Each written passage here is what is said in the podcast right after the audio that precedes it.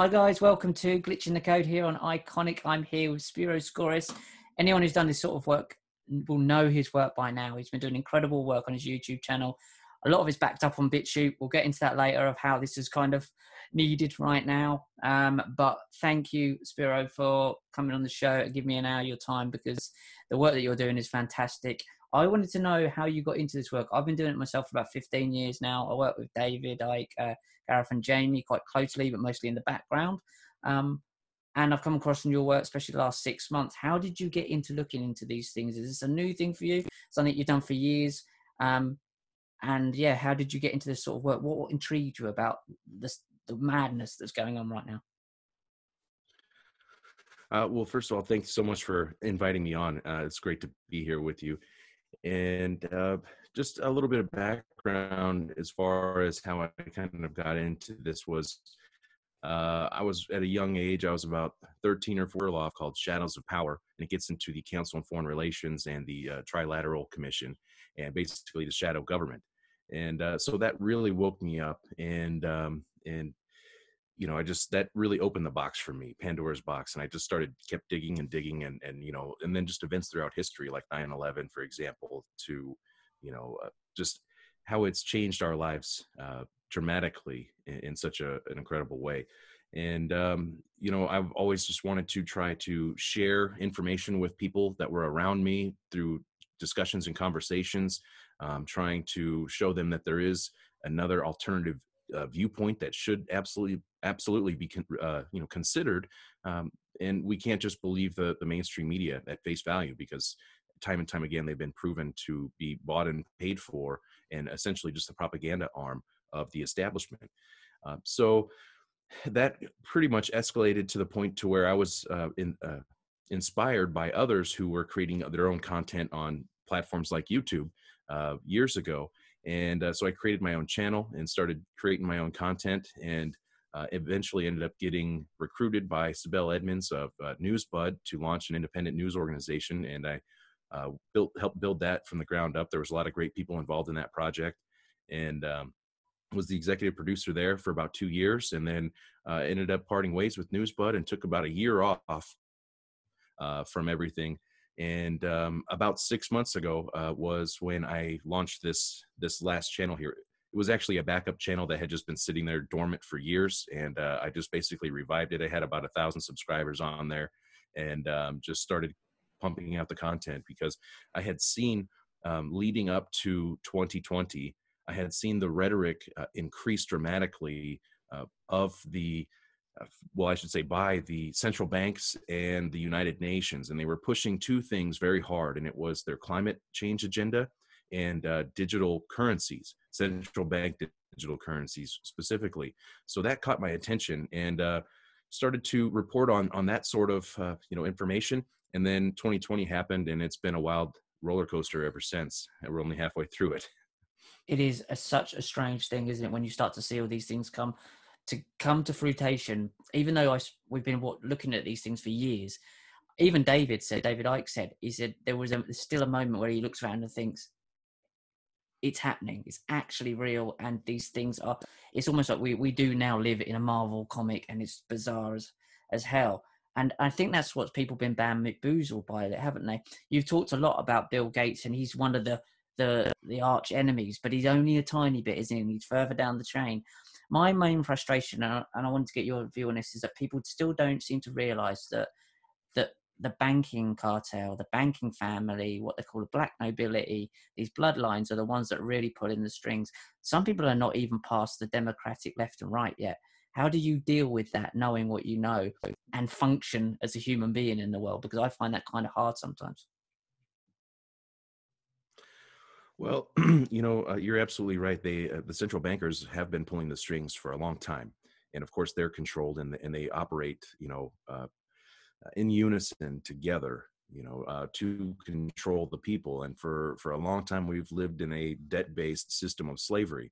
And um, they're getting ready to, in my view, transition into the next paradigm of, of, of control, uh, which we'll get into more here in a little bit. But it's, uh, you know, amazing to see how easily uh, people have uh, will accept uh, you know a lot of injustices uh, or things that they normally shouldn't accept just because they are comfortable in their own uh, day-to-day lives, and, and it doesn't directly affect them.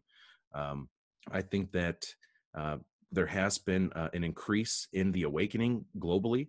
Um, a lot of people have been exposing Bill Gates and uh, you know, a lot of things that he's tied into and connected to, and it absolutely needs to be exposed. But as you said, there's a lot more to it than just Bill Gates.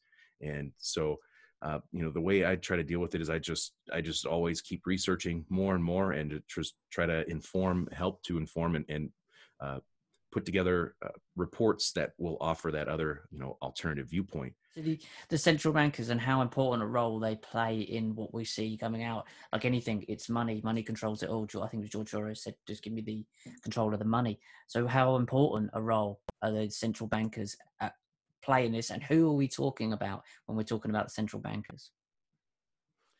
Well, essentially, they're, you know, very close to the top of the pyramid. No doubt about it. And they have devised the system of control to keep us right where they want us. And as we uh, continue through, you know, this process, which is being done incrementally, uh, we've become more and more dependent upon this system. And what I was getting at earlier with people, you know, just willing to accept it, it's because they haven't um, really, it hasn't affected their day-to-day lives. And what I was getting at with the uh, awakening that's taking place is, I think a lot of that kind of started with the whole Jeffrey Epstein scandal, when he was found dead in a prison cell, uh, in a jail cell, while on uh, suicide watch, and they claim he committed suicide. A lot of people were like, wait a minute, what is, what's really going on here? And then the cameras don't work, and, and there's just all this kind of stuff. So that kind of really woke a lot of people up, I think. And then now we have this COVID crisis that is directly affecting people's lives. And it's forcing people at some point, you know, to be home on lockdown, and they kind of start to explore on their own and, and go to places like YouTube and to see, you know, what else is going on out there other than the mainstream uh, lies that are, you know, we're hearing on a daily basis. And so this has caused a lot of people to wake up because it is directly affecting them. So there are some good things that have come out of this uh, crisis here. And, you know, at the, on the flip side, the censorship has increased as well, as we've seen David Icke's entire YouTube channel of almost one million uh, subscribers was just deplatformed and removed. You know, it's happened uh, to me. My first channel was removed, and, and many others. And this is, uh, so this is the battle. This is uh, the war we face right now is, is at this point an information war, and uh, it's, it's escalating. And I believe that what we're seeing right now is all by design. It's all been planned out and laid out for a long time. And uh, as soon as twenty twenty hit, they essentially uh, hit the uh, play the, the button to implement the next phase. It really did, didn't they? And, and we've seen, if we look into things like Lockstep or Dark Winter, these things have been planned out or war-gamed. I mean, even if they weren't planned out as a nefarious thing, although I believe they are, if you look into the Rockefellers and how they run the pharmaceutical industries, even if they weren't, these people have the mentality that they have the right to war game with our lives. That in itself is terrifying. Can you talk to me about the psychology of the people like the Rockefellers, the, the Gates Foundation, the Clintons, the Epsteins? All these people are clearly connected. You talk uh, Rock, the Rothschilds, the British Royals. These people don't think like me and you, do they? And I and I, and that's something else. There's a blockage there with with most people don't understand the psychology of these people. Well, this goes back a long time, and uh, essentially they consider themselves to be the elite, and we are the, you know, peons or or whatever you want to call it. We're we're uh, they're in a different class from us. At least they that's how they see us. They they come from better genes and, and everything like that. And uh, this was a, a program that, you know, that we're seeing take place. Uh, a, basically a population control program, uh, and and. being able to, they determine uh, who gets to reproduce, who gets to have children, who, you know, uh, this, who gets sterilized, kind of a thing. And, and we've seen this play out. I know that sounds extreme, but this, you know, the people who have set up these uh, foundations and these, these people who have been very instrumental in creating organizations like the U N and the, and the organizations that fall under them um, have an agenda at play here. And they have basically, like here in the United States, in the early nineteen hundreds and, and even into the late eighteen hundreds, uh, there was openly a eugenics program here in this country. A lot of people don't know about this. Um, and it, there was even official uh, departments within the U S government, like, you know, the Office of Eugenics, for example. And, and these people who helped to set this up um, also helped to set up the United Nations and everything, but they also were funding these eugenics programs in Nazi Germany. And you know, where they were outright sterilizing people uh, and, and even in some cases, you know, uh, killing them.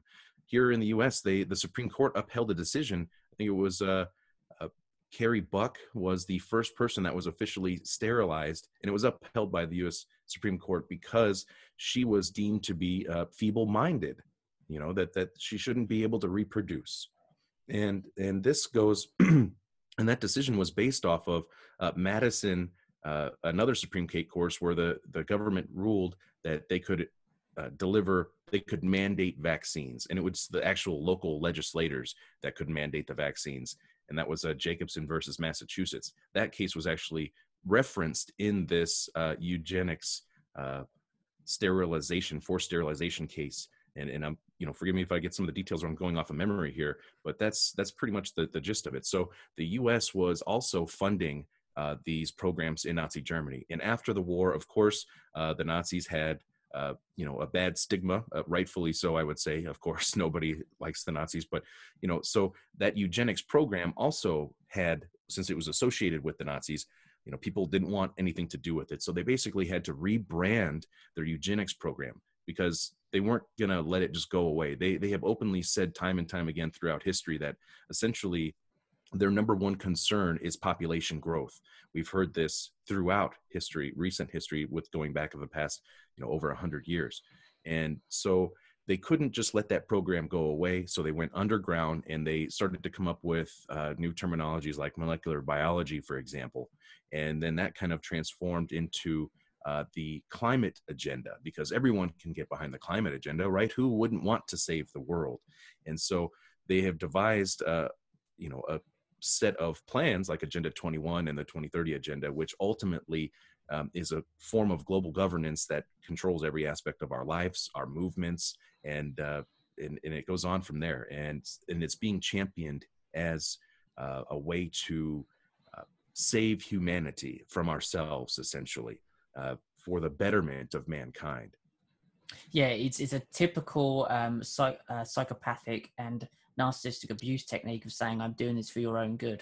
That is just clear. And you're dealing with, if you look into psychology and, and narcissism, especially borderline personality disorders, this is just clearly a worldwide abuse system that they've put together by abusive psychopaths. So you talk about eugenics there.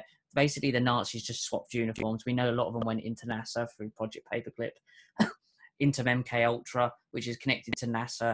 Some say that NASA was the, the space programs were not a cover, but an outwardly reason for it to be happening. And underneath that, you've got M K Ultra, Project Monarch. We know a lot of the Nazis went into them, child abuse, into that sort of area. I mean, it's just horrific to look back on it. What we're saying, and I, I believe that you, you feel the same, is that the Nazis never went away. They just changed uniform, and they changed into, first they changed into, into scientists, white lab coats. Then they changed into suits, into the banking industry, and now and then they went to Silicon Valley and put trainers on and, and a t-shirt on. But they're the same mentality. And then you're looking at, then we come to Bill Gates, who was part of this. Bill Gates, I know that the Corbett Report has done an amazing four-part series, that you've done some amazing work of it. People still don't even realize that his dad was um, head of Planned Parenthood. Talk to me a little bit about Planned Parenthood. Explain to the audience what Planned Parenthood and how that connects to the ideology, the Nazi, Nazi, the Nazi ideology. Well, uh, absolutely. Uh, Bill Gates' father was uh, a senior board member of Planned Parenthood, and essentially it was uh, created by uh, Margaret Sanger, and she was the uh, a known eugenicist. And they, again, they want to, the, a lot of uh, P R goes into these type of uh, movements. You know, they, they have the media behind them. They try to sell it. They want, you know, I'm, I'm not trying to say that, I'm not trying to take a position on pro-choice or pro-life or whatever. That's that's not the point here. The point is that they have set up these clinics uh, throughout the country, it, it, here in the U S. And when you look at where these clinics are, they're usually predominantly in uh, you know, affluent neighborhoods, for example, uh, you know, uh, colored neighborhoods, whatever, however you want to call it, African-American neighborhoods. And they have, basically, they set up these clinics to uh, provide abortions uh, to people, which is a form of population control. And, uh, and so this is a, another a very controversial topic here, uh, no doubt about it. But if you look at the numbers, it's astounding how many, you know, nobody ever talks about how many babies were aborted, uh, you know, just each year. It, it surpasses like the death rate of every other number. So this is a very important program for them, uh, because if they can prevent life, uh, then, then they won't have to, you know, kill them softly later, for example. And we've seen Bill Gates come out with that as an easy, he openly talks about it. And it is such a strange thing. He's saying the words in a, it's like singing, singing a song about mass murder with a pretty melody. He says the words and then you're hearing it, but you're hearing it in such a soft voice that it almost sounds plausible. But then you listen to Bill Gates and he talks about, if we, if we do this well, we can reduce the population by, that's madness, isn't it? For me, Bill Gates was brought up in a cult, a Planned Parenthood cult, and he's extremely mentally ill. And I think we have some extremely mentally ill people controlling the world. And that, that is worrying, that, that that's become the norm. That's okay. What, what's your take on, on that? Well, again, it's, you know, the, the social engineers have been uh, working for generations to get us to this point of acceptance, basically. Just, that's just kind of the way it is. You know, for example, there is a whole new generation that will never know what life was like before nine eleven. They'll never know what the freedoms were like before nine eleven. All they'll know is having grown up in the police state and the surveillance state. And there'll become a time when there'll be generations that don't know what it was like before COVID nineteen, before COVID nineteen eighty-four. All they'll know is the new surveillance state and police state that they're, you know, accustomed to. So, you know, that's just one example of how incrementally over time and generations, they're able to further their agenda uh, to get the people to accept it. And so this is, uh, I would have to agree with, with the, uh, the mental illness, uh, you know, to me, and you stated, you referenced Bill Gates in one of his famous TED Talks where he's talking about climate. He's talking about carbon footprints and C O two emissions, and he puts up an equation on the board. I'm sure all of your viewers have seen this, but he is uh, talking about how we need to get to net zero and reduce C O two emissions down to zero. And so the equation has a few different variables in there, and the first one is people. And he says, you know, if we do a really great job through uh, new vaccines and reproductive health care and health services, we can perhaps reduce this number by about ten to fifteen percent.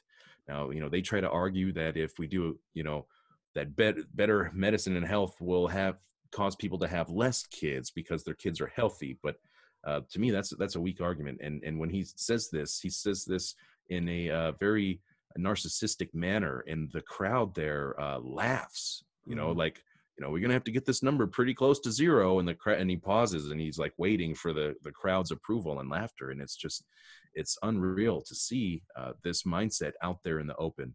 And then when we see, you know, now it, Gates has been all over the media saying that he wants to vaccinate the entire global population because of this COVID nineteen, which we have seen the numbers now show clearly that it's no worse than the flu at this point. Uh, you know, if it even, you know, people want to debate whether the virus is real or not, let's just say it is, just for the sake of argument. Uh, the numbers, which were artificially inflated, admittedly, they were padding the numbers and just marking COVID on death certificates, even if they showed signs of, you know, symptoms, which symptoms are flu-like symptoms. You got a runny nose, oh, you have COVID, you know. So it, it, and, and initially these lockdowns, which, uh, as you referenced earlier, the uh, Rockefeller Lockstep document back in twenty ten, they were talking about how to mitigate and deal with a global outbreak. And their conclusion essentially was that the Chinese authoritarian hardcore police state lockdown was the only way to uh, successfully avert uh, a global pandemic. And now, you know, we have already seen this play out here ten years later, with the the computer models that were funded by, uh, you know, connected back to Bill Gates, had, uh, you know, projections of very, very high mortality rates, which scared the government officials, right? If, if they're not already in on it, but basically those pro, uh, projections, those computer models justified the lockdowns. And now we actually have data to go off of, and the data does not support that. But just like these computer models, uh, they say, uh, show that, uh, you know, the climate is, we're going to basically all die. The planet's going to die if we don't do exactly what they're going to say and what they tell us to do, basically. Yeah, it's madness. It's, you're all going to die if you don't die. And that's like, that's, that's what's called fetishist split, I think. And, and if anyone's watched this and I'm wrong, but I believe a fetishist split is holding two beliefs that don't work together and you try and fit your head into it. And that seems to be what they're doing. They're changing the rules day by day and people are getting confused. And then we come back to order out of chaos. How much chaos are they causing? And, and this is a big boiling pot of chaos. And the more chaos happens, the more order they're going to try and implement. The more people are going to call for order. The more people are going to call for, please just make it stop. It's, this is global, in my opinion, global psychological abuse to every single man and woman who's not in that zero point zero one percent. And, um, do you think there's going to be a point where people start to recognize that, or have we, it's really hard, isn't it? Because you want to say yes, but I see very little signs of it. Um, what signs do you see of people actually going, this is, I'm being abused here? Um, yeah. What's your take on that? It's hard to put into words because it's almost like a, we don't have a language for this. It's, you know, well, this is, no one has ever gone through anything like this before. Right. And, and of course they have, when I say they, I mean the social engineers, the ones who have uh, manufactured and facilitated these several different crises. They have, of course, wargamed these scenarios uh, through their, their documents, their tabletop exercises. They also have uh, algorithms and all of the mass metadata that they've been collecting on all of us and artificial intelligence. And they're able to uh, basically run computer simulations, models, whatever, to be able to predict, excuse me, people's responses at, at within a high degree of accuracy. They will, they know if, okay, if we do this, they're going to respond most likely in this way. So, you know, we have to keep this in mind uh, as these crazy events unfold here. Make sure we're not actually playing into a trap, for example. You know, it's, it's very important for people to be able to take a step back and try to observe the big picture, because it, people are getting caught up in so many different, you know, that's part of the way that these operations work from, based on my perspective, my viewpoint is, yes, order out of chaos, like you said, but they have so many different events taking place that it's hard to, we're like, oh, look over here. Oh, oh look over here. You know, there's so many things taking place at once that we cannot, people have a hard time focusing in on one thing and critically thinking about it and, and trying to react to it in a, in a you know, critical way, you know, and so that's part of the strategy, no doubt. And when we look at people, you know, when I talk to people um, offline, off the computer, pretty much everyone at this point thinks that this whole COVID thing was B S and that uh, we're being lied to, and and basically that this is a move to crash the global economy, you know, and as we have seen record numbers of unemployment uh, and this, no doubt in my mind is uh, part of a bigger picture, which I want to get into. But of course, you still see people, like when you go to the grocery stores, you still pe- see pe- everyone, most people wearing the masks, you know, whether they, you know, and, and those are the people that we need to talk to. It's like, okay, hey, you know, what's your take on this here? And, and again, uh, I'm not saying people shouldn't be wearing masks. People have every right to choose, you know, what, what they want to do to make them feel safe. But at the same time, they're following the recommendations of these uh, global institutions, which are corrupt, and of the media, which is corrupt, and, and the government, which is corrupt. And, and so that's why we see a lot of times they recruit government, you know, people trust celebrities. So that's why we see them being recruited in a lot of like P R work on this. But yeah, uh, we ultimately, see... sorry, Carol, no, no, carry on. You know, ultimately, I think what we're seeing right now is just the next phase. And and so if people are uh, unafraid, you know, of, of the virus, for example, now, they're going to have to uh, justify um, the the situation, the, the lockdowns and everything like that. So now that the nice weather is here, people are kind of rambunctious. They've been cooped up in their house for months. They've been out of work. They, you know, they're ready to get outside. And then, wouldn't you know it, we just happen to have these these uh, protests and around the world and riots uh, heavily here in the U S. And do you know, I'm sure you do, but in my experience with people trying to organize anything, it is extremely difficult to get people to get up off of their butts, off of the couch, and get outside and do something.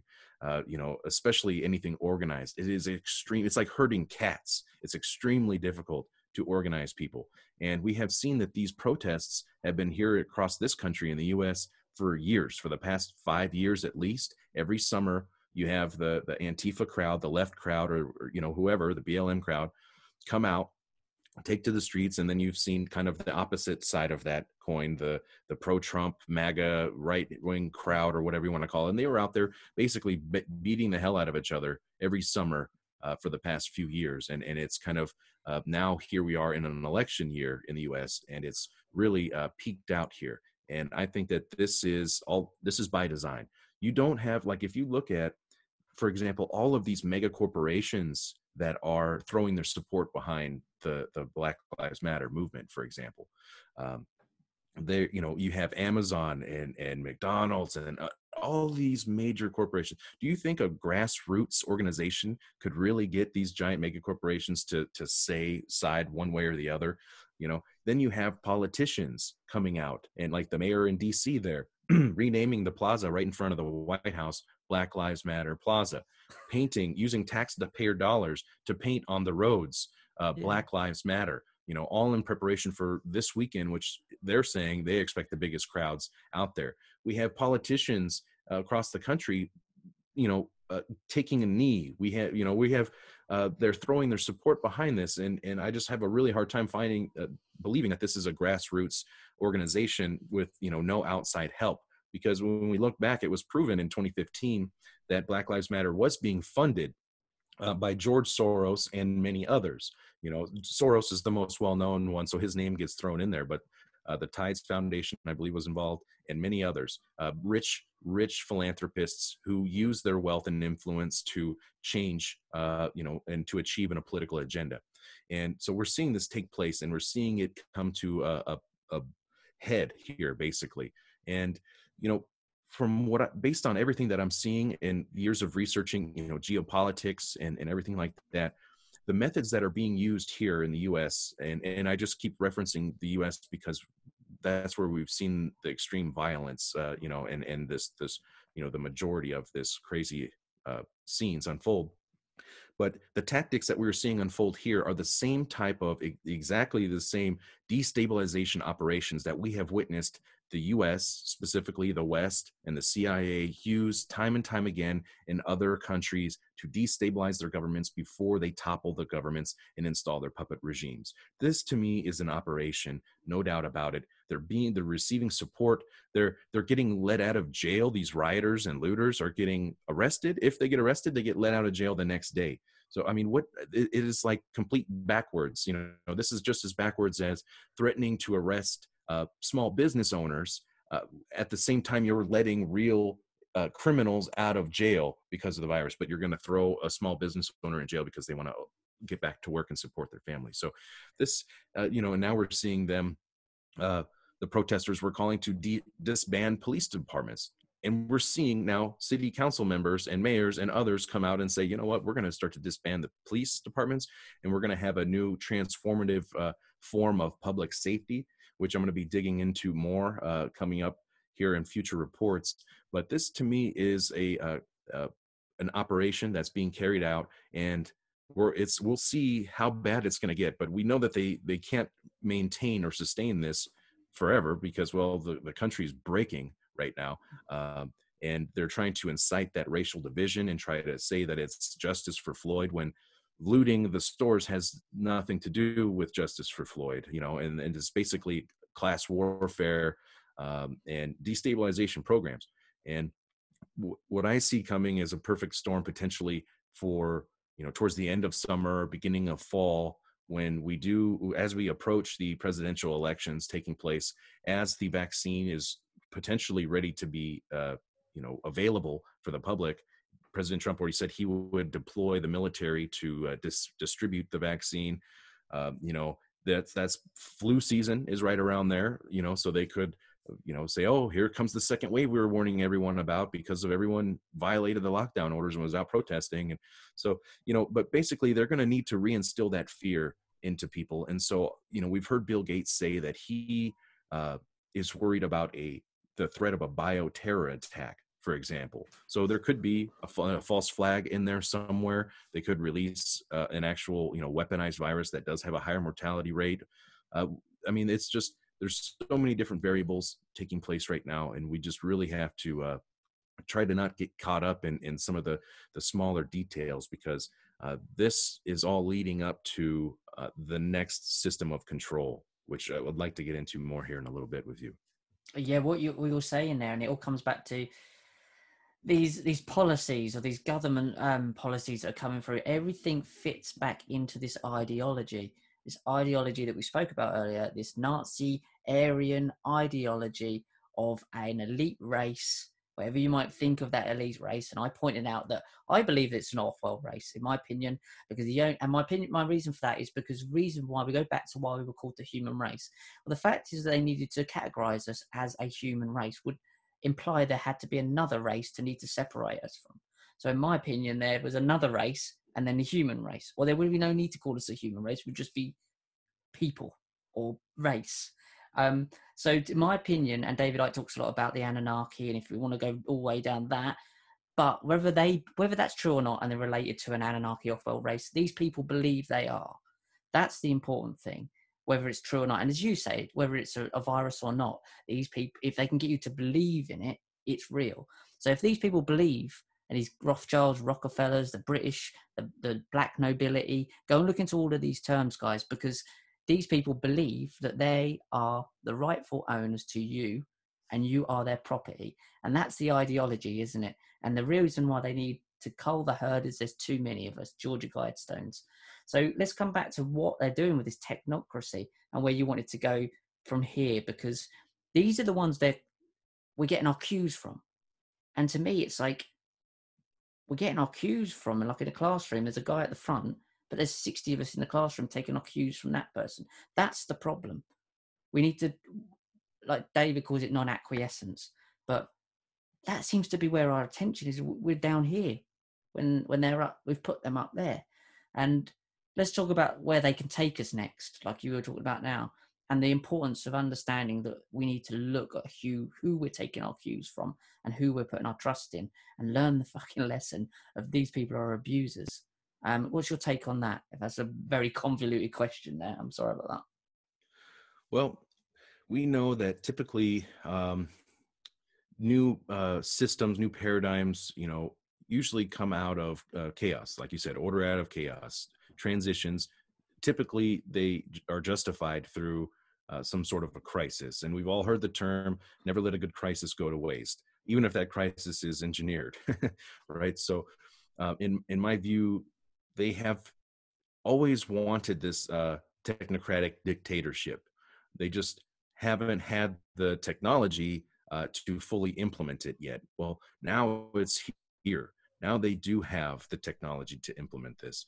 And uh, so essentially, I personally believe that this uh, COVID nineteen crisis was uh, either facilitated or manufactured. I, I, I do believe that it was manufactured Uh, to justify this next coming system. This, this is, is going to be the digital uh, system of control. And so it's that crisis there, the COVID crisis, coupled with now this civil unrest, right?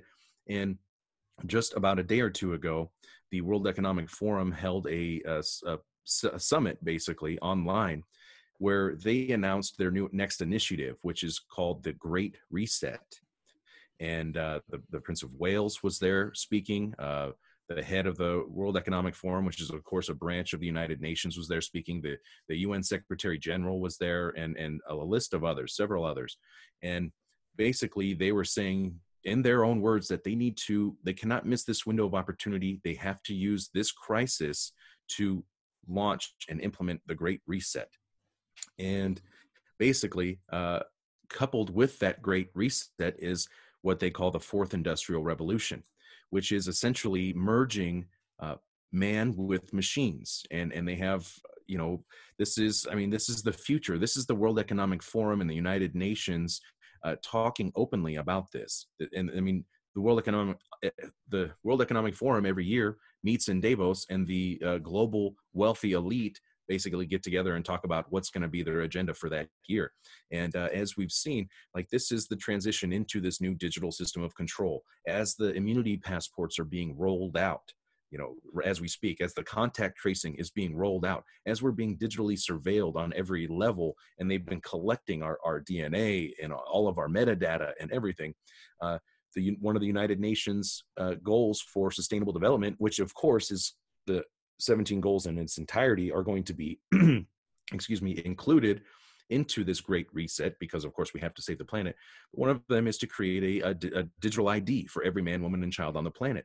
This is going to tie into the immunity passports. This is going to tie into the cashless society. This is going to, I mean, this is going to be the new system of control. It, it ties into Agenda twenty-one. They want to get everyone out of the rural areas into these uh, smart cities, basically, which there's going to be this uh, global control grid that runs on A I and five G to start with.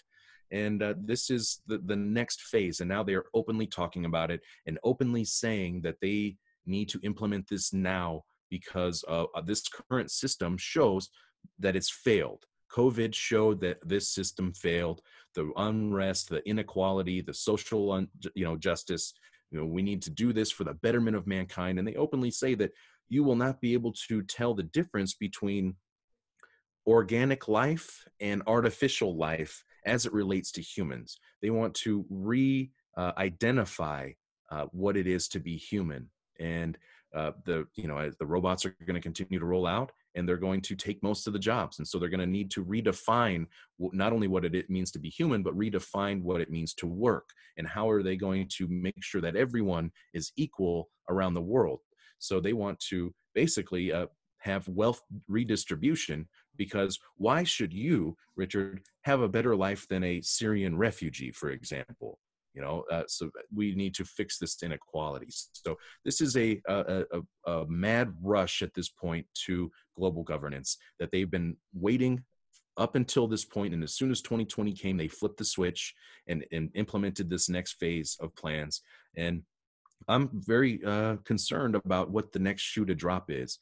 You know, I, I'm not sure. Uh, I'll let you jump in here before I just keep rambling. No, no, it's it's it's amazing to get your take on it, because I'm just sitting here nodding, going yes, yes, yes, um, and thinking the the next currency is going to be compliance, as you say. That's the social credit system is about how well you've complied with their their order of things, of, of their ideology. So I think, as you said, the next, and they're training us for now: stay indoors, stay out the way, stay. Your next order, your next supper, your your Oliver will be your compliance. That will be your credit. How well you comply will be how much you, how many freedoms you get, how much of a decent life you get. It'll be as simple as that. Behavioral therapy. It's cognitive behavioral therapy on a mass level. That's your currency. Your currency will be your bitcoins, will be your badge, and your actual currency will be how you, well you comply. It'll be as simple as that. That's what our kids are going to be growing up. I'm just about to have a, my first child, and I do not want that child to grow up in a world where they have to comply and they can't have an opinion, even like a YouTube video taken down. Who the fuck gets to say that? You know, and that's why, let's go back to this technocracy. That's why I think they panicked so much when David Icke mentioned on that global level between five G's connection to the virus. I'm not saying there was a connection there. I'm saying that's why they panicked, because they started burning down five G towers. Now, I've just done five months of uh, traveling the world before this kicked off. I was actually in um, Bangkok filming, and um, about five G and the effects at sixty gigahertz on the blood um, cells, and they're carrying oxygen around the body. They do not, they need five G. That's their, in my opinion, that's their Achilles heel, because without five G set up everywhere, this thing can't, the data transfer can't work. So that's a massive Achilles heel here. That would say, that would make sense to why they panicked so much when people started to attack the five G towers. Um, that's a good sign of a weak point, how they panic. And five G is a massive weak point there for them. Um, and as I say, five months making a film of it, I know quite a lot about it. I know that it's it's, it's military grade technology when it gets to the ninety-five meg, um, megahertz levels. So what you're saying, they need five G. So when they get five G implemented, is that game over? Are we are we stuck then? And let's talk about some of the technologies that are going to come off the back of that, that we're going to start see, see rolling out, so people can spot the signs of, actually, this is becoming the norm here. Um, there is a name, overturn window, um, which shows the changes where the norm is, where you accept the norm. Can you talk to me about what sort of technologies they're going to bring out, and what what you see the new world being, the brave new world, as as, as Aldous Huxley talked about? This is where we're heading. Well, I would have to agree with you um, that five G is critical for uh, this new system of control. Uh, you know, I never bought into uh, five G as creating the, the virus type of a thing. I won't dismiss the fact that five G could have very serious health implications. Uh, if you just look at the uh, the warnings on the packaging of your cell phone when you buy it, it tells you to keep it a certain distance away from your head because of the electromagnetic frequencies and electro E M S, the electromagnetic radiations and stuff. So uh, this is no doubt something that needs to be researched and, and by third parties and, and verified, and make sure that it's safe before we start to just uh, blanket the earth in it, which uh, they're already implementing right now. Is just a day or two ago, Elon Musk launched another sixty satellites into uh, space to for this, you know, uh, basically uh, f to blanket the earth in five G, as the towers are all over the place. To me, the five G is going to be, between five G and artificial intelligence, that's going to be the operating system that is uh, controlling this new grid. Excuse me.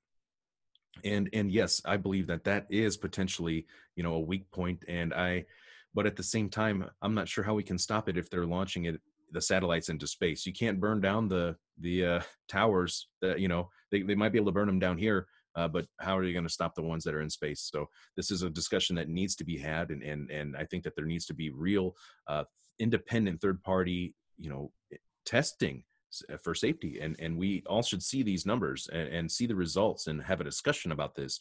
You know, that's what's so concerning about this is, in general, we the people don't have a say in what this new future is going to be.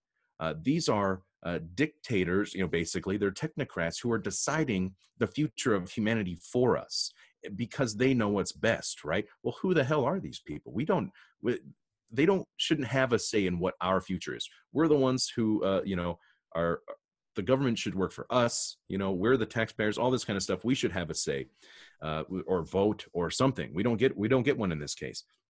And when you look at, you know, uh, the Fourth Industrial Revolution and what it entails, you know, they're talking about, you know, not being able to tell the difference between, you know, like I, I mentioned earlier, organic and artificial.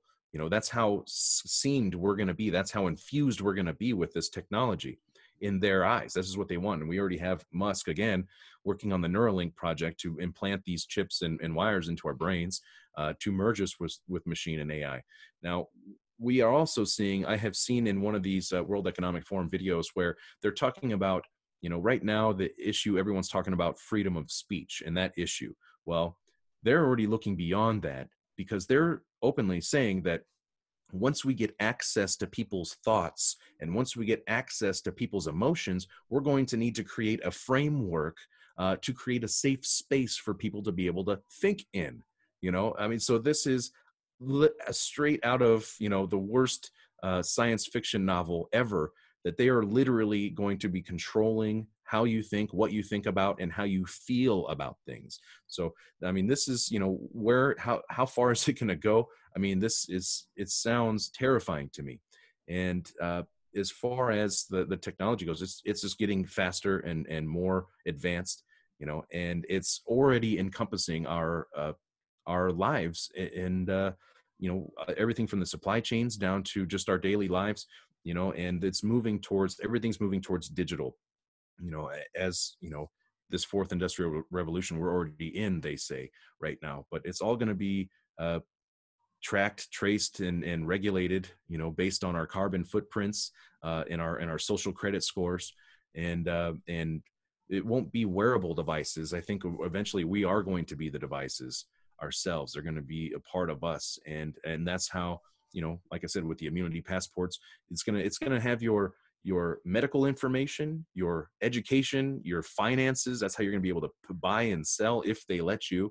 You know, that's how you're going to be able to travel if they let you. I mean, it's it's going to be, and we already see in some countries, uh, like in, in some Nordic countries and stuff, they have already been implanting uh, microchips in, in people's hands. People are openly just going and doing this. And this is, you know, going to be, you know, people will, you know, accept this kind of stuff, and and because of the marketing and the psychological manipulation and everything like that, I think a lot of the majority of the people may accept this, but at the same time, there will be the resistance, that that pushback, and they're going to, in my view, uh, I don't know if they'll mandate it, or they, you know, probably eventually they will, but they'll just make it your life so inconvenient, you know, and and uh, that you won't be able to participate in society unless you comply and assimilate, essentially. And then there will be the last holdouts who will probably just be homeless, living on the side of the road, uh, you know, or, or something. I don't know. But I mean, it's, it's coming quick in my view. Yeah. You pointed out something there that was really important. I just want to point it out before we move on. Um, they didn't man, so they, they didn't lock down in Sweden, and, and the country you were thinking of is Sweden. They didn't lock down in Sweden, in my opinion. And as soon as I heard that, was it's because they'd microchipped the kids in Sweden about four years ago. They didn't need to lock down Sweden because they've already got that far along in the order. That's exactly, I said to my partner, I said, well, they won't need to lock it down because most of them have already got the microchip in them. So they don't need to do that. So then they've even spun that as a, as something to use. And this is what, they're so far ahead along, but you can plot this out because they're not particularly bright. They're reptilian in the sense of whether you believe the Anunnaki, they have the reptilian brain. They have to tick things off a tick list. If you can get hold of the tick list, you can see where it's going. This is why the work that you're doing, the work that I'm doing, the work that David Icke's doing, Max Egan's are doing, Charlie Robinson's are doing, all of these are great researchers, not saying I am, but all these amazing researchers out there like yourself, like even a Richie Allen, you're lining up the tick list for people to say, watch this because you can tick this one off. And watch it, watch it. Then one day you might convince yourself that they're supplying the shopping list. They're the ones sh- showing you where you're going. So what you've said there is is terrifying in a sense. Of course it is. It's a more, it's an even more darker version of A Brave New World. Do you see at one point a split in the world? I mean, I watched Maleficent, the second one, last night with my partner, and one, some of them are living in the woods and some of them are living in a castle. It seems like there might be a split between the ones that opt in to the technocracy and a very small minority that are going to have to opt out and live a very, very basic life if they're allowed to live that at all. Um, and then we come to FEMA camps and all sorts of terrifying stuff. But even if we're allowed to live, it'll be very much off-grid, won't it? Well, that's exactly what they want to prevent. They don't. They do not want any form of uh, independence from the system. It's it's basically like assimilate or or die. But, you know, I mean, that's that's what, you know. If you don't uh, uh, do what we say, then you're a threat to the greater good. You know, that that's the kind of same ideology that we see with the the vaccines, for example. You know, you're a threat because you're not vaccinated. Well, that's kind of backwards. You know, if if you're vaccinated, then what the what are you worried about? You know, mm-hmm. so, but. But this this is how they operate. It's either, you know, you're either with us or you're with the terrorists, essentially, you know, like we've heard so many times. And so this is um, exactly what they're going to try to to uh, rule, you know, how they're going to implement this. Basically, you know, if uh, this this pandemic, right, this this global uh, emergency is the perfect cover for them to get away with anything that they want. If if they want to start rounding up dissenters, they can do it under the guise of this uh, emergency, this health emergency. Uh, they can use their contact tracing and show up at your door and say, "Excuse me, sir, you uh, we should our, indic- our records indicate that you came into contact with someone who tested positive. You need to come with us," and you may disappear. I mean, that's, you know, I, I wouldn't rule that out. This is something that we absolutely have to consider, take into consideration as a real possibility uh, as this escalates. You know, they could say that, you know, they had to take Spiro away and he had COVID and, you know, he didn't make it. It's, it's a shame, you know? Uh, so, and, and they could, they could do this with anybody. I mean, they could, I, I wouldn't rule it out. For example, um, them attempting to assassinate Trump, for example, before these elections.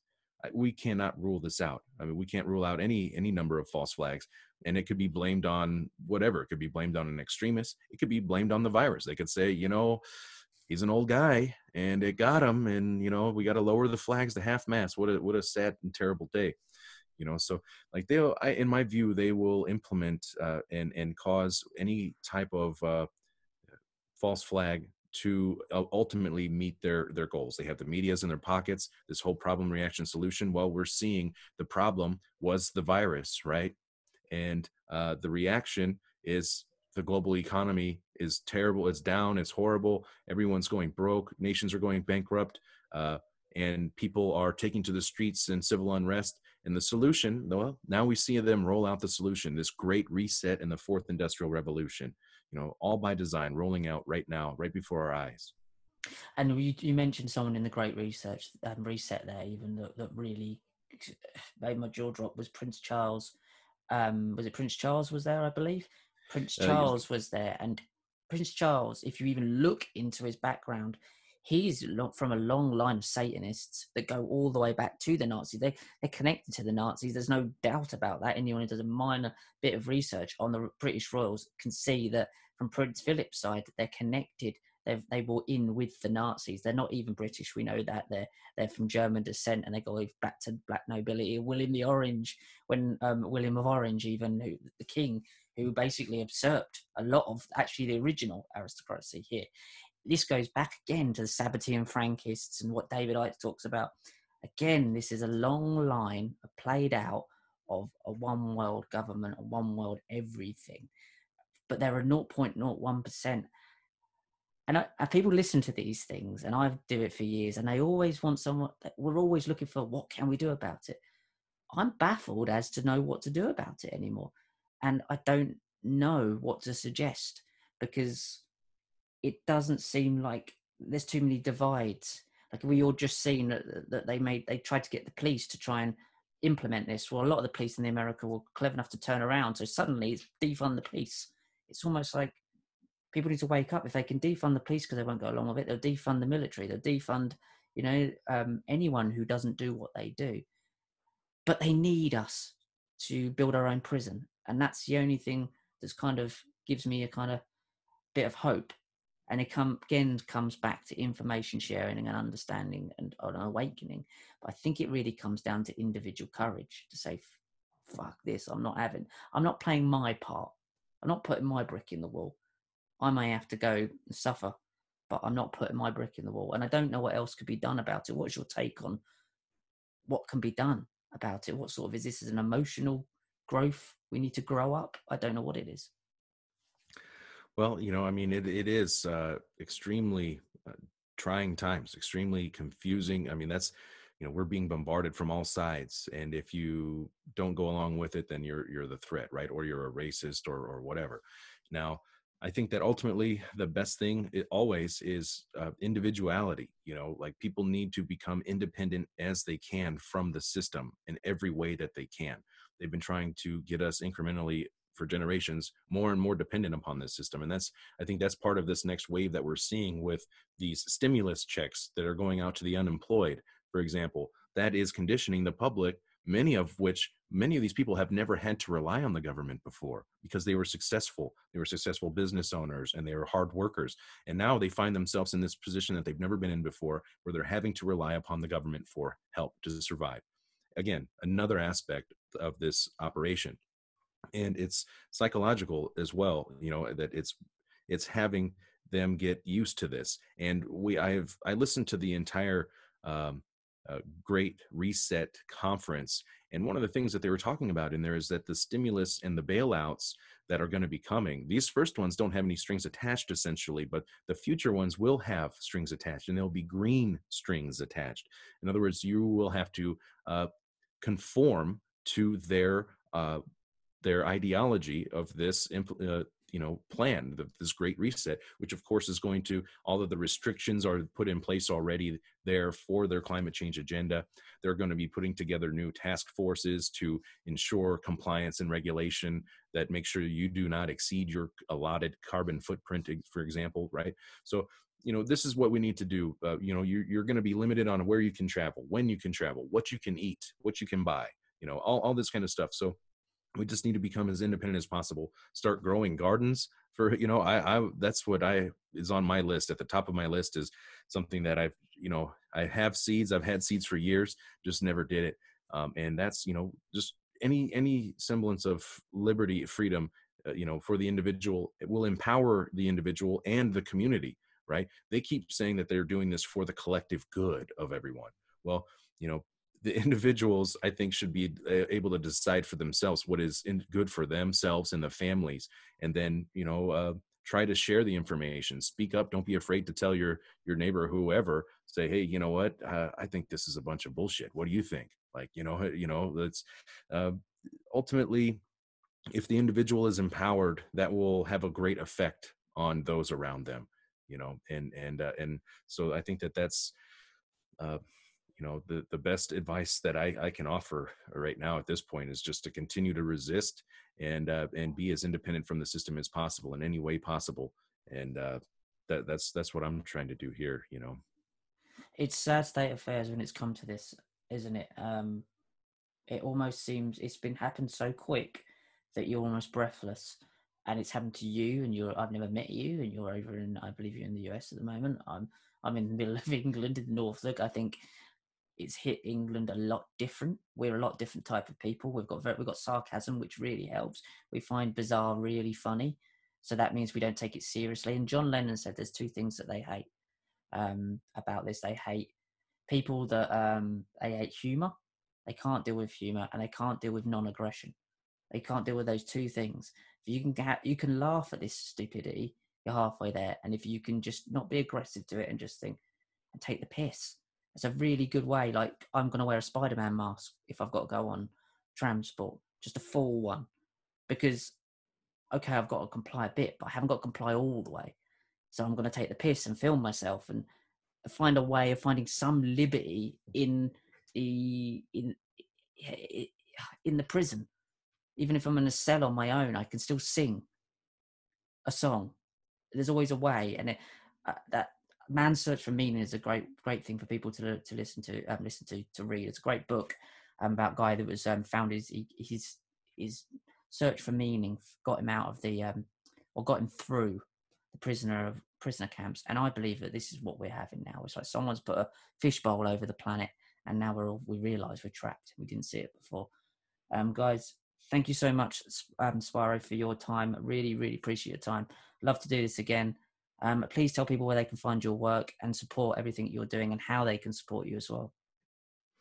Uh, well, for now, uh, I have a channel on YouTube. If you just type in my name, Spiro, uh, it'll pop right up. Uh, it's under Spiro Skouras, but Spiro will pop right up. And uh, so, but, you know, who knows how long that channel's going to be around. They've taken down three of my reports here in the past uh, month or so. And, you know, I, I'm honestly, I'm surprised that my channel is still there at this point. Um, I'm also on BitChute. Uh, BitChute is a great alternative to YouTube that does not censor. Uh, so that channel I intend to have there for a long time.